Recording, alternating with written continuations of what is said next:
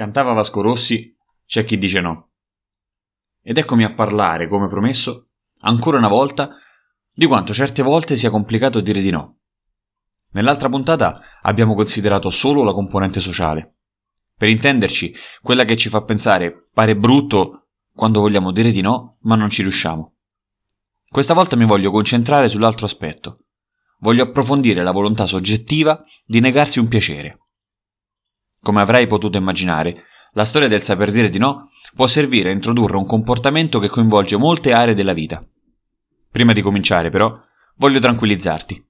Se ancora non hai ascoltato l'altro episodio, puoi farlo al termine di questo. I due argomenti sono collegati, ma indipendenti. Io sono Daniele Biafora e questo è Dani Weekly, il podcast settimanale delle mie riflessioni sui vari aspetti della vita.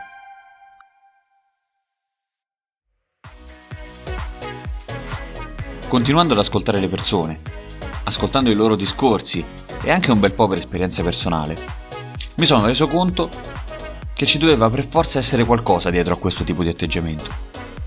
Mi sono messo a pensare, a leggere e a riflettere fino a quando sono arrivato alla conclusione che voglio condividere oggi. Tutto questo può essere un valore, una chiamata a cui rispondere per forza un modo per confermare la propria posizione nella società e nel mondo. Se sai fare qualcosa e sei l'unico a saperla fare, è facile che tu difenda questa tua nicchia, anche se ciò significa caricarti di lavoro. Se nella coppia sei tu quello più propenso al perdono, può essere anche che per mantenere l'equilibrio continuerai a farlo anche oltre il tuo limite. Oppure magari sei tanto gentile da fare sempre favori.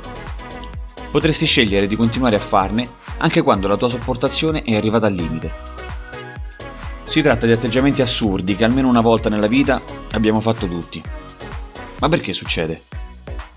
Io credo che tutto cominci quando iniziamo a frequentare la società e quindi a scoprire la nostra posizione in questo articolato contesto.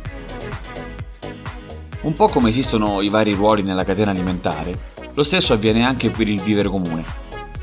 In fondo siamo animali con delle peculiarità uniche e incredibili, ma pur sempre animali. Viviamo in branchi e nei branchi esiste sempre una gerarchia. Va molto di moda parlare di alfa e di beta, ma io credo che la questione sia un po' più complessa. È facile distinguere tra bianco e nero, anche se sarebbe più opportuno considerare le altre sfumature, soprattutto se non si parla di scoiattoli, ma di esseri umani. Comunque sia, arriva un bel giorno in cui dobbiamo per forza uscire dal nido familiare e prendere la nostra strada. Facendo questo discorso mi rendo conto che in fondo non hanno del tutto torto quelle mamme che pubblicano la foto del loro pargolo di spalle, munito di zainetto, che procede a passo deciso verso l'oblio terrificante che solo l'asilo sa regalare. Magari sarebbe carino che si evitasse la stessa cosa ogni anno, ma effettivamente certe parole non sono del tutto assurde. Probabilmente è proprio il primo giorno di asilo l'innesco per la nostra vita in società. Quel giorno, per la prima volta, dobbiamo relazionarci con altre persone al di fuori della nostra famiglia. Scopriamo che gli angoli non sono smussati, che i muri non sono di gomma e che non siamo gli unici al mondo. Prima o poi succederà di bisticciare per un giocattolo, una caramella o chissà che altro è proprio in questi momenti che si costruiscono le fondamenta della nostra identità sociale.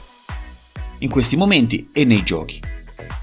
Mi ricordo molto bene che uno dei giochi sociali più in voga quando ho fatto l'asilo io era mamma e figlio. Va bene. Magari era un gioco sessista che comprometteva l'identità di genere, ma sappi, se la pensi così, che sto considerando quel gioco come un'esperienza personale e qualcosa di genuino, seppur oggettivamente importante nella costruzione di un'identità. Tornando a noi, non ho mai capito esattamente con quali criteri venissero scelti i ruoli. Ero troppo piccolo per analizzare così attentamente certe variabili. Fatto sta che si recitava un ruolo familiare, emulando la vita dei grandi. Credo che in base alle proprie esperienze personali interpretavamo quello che secondo noi era il modello di adulto auspicabile.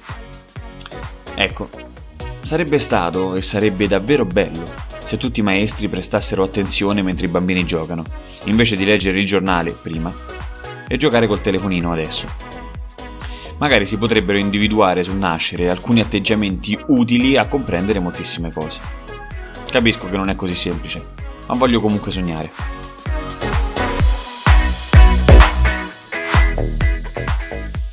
Io credo che se ripensi a quando questi giochi li facevi anche tu, scoprirai facilmente alcune analogie con il tuo carattere attuale. Ok, la faccio più semplice. Mi rendo conto che l'asilo magari è difficile da ricordare. Diciamo così. Ogni volta che sei stato con i tuoi amici, ogni volta che hai conosciuto qualcuno di nuovo e ogni volta che ti sei dovuto relazionare con qualcuno, hai combattuto per la tua posizione nella gerarchia sociale. Più si sono accumulati questi eventi e meno c'è stato bisogno di combattere. Se nella maggior parte delle volte che hai interagito con qualcuno sei risultato il leader, è probabile che tu abbia sviluppato questo tipo di attitudine e che te la trascini anche adesso quando incontri qualcuno di nuovo.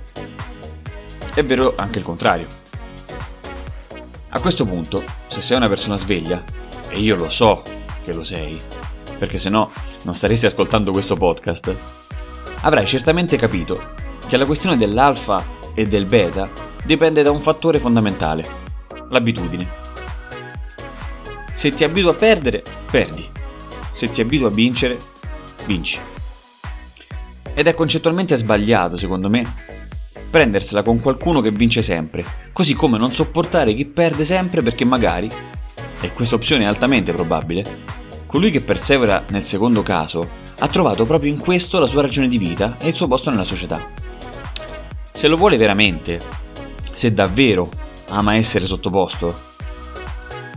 Se coscientemente ha preferito rimettere le sue priorità a favore di quelle altrui, merita il rispetto che si deve verso una persona libera.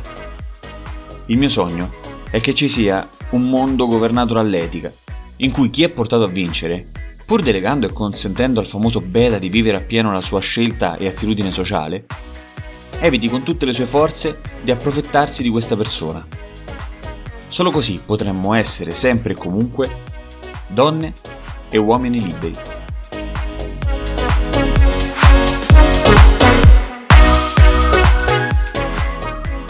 Se ti è piaciuto l'episodio, condividilo con qualcuno a cui pensi che possa piacere l'argomento. E se ti va, fammi sapere cosa ne pensi. Trovi come farlo nella descrizione di questa puntata. Buon proseguimento. Ciao!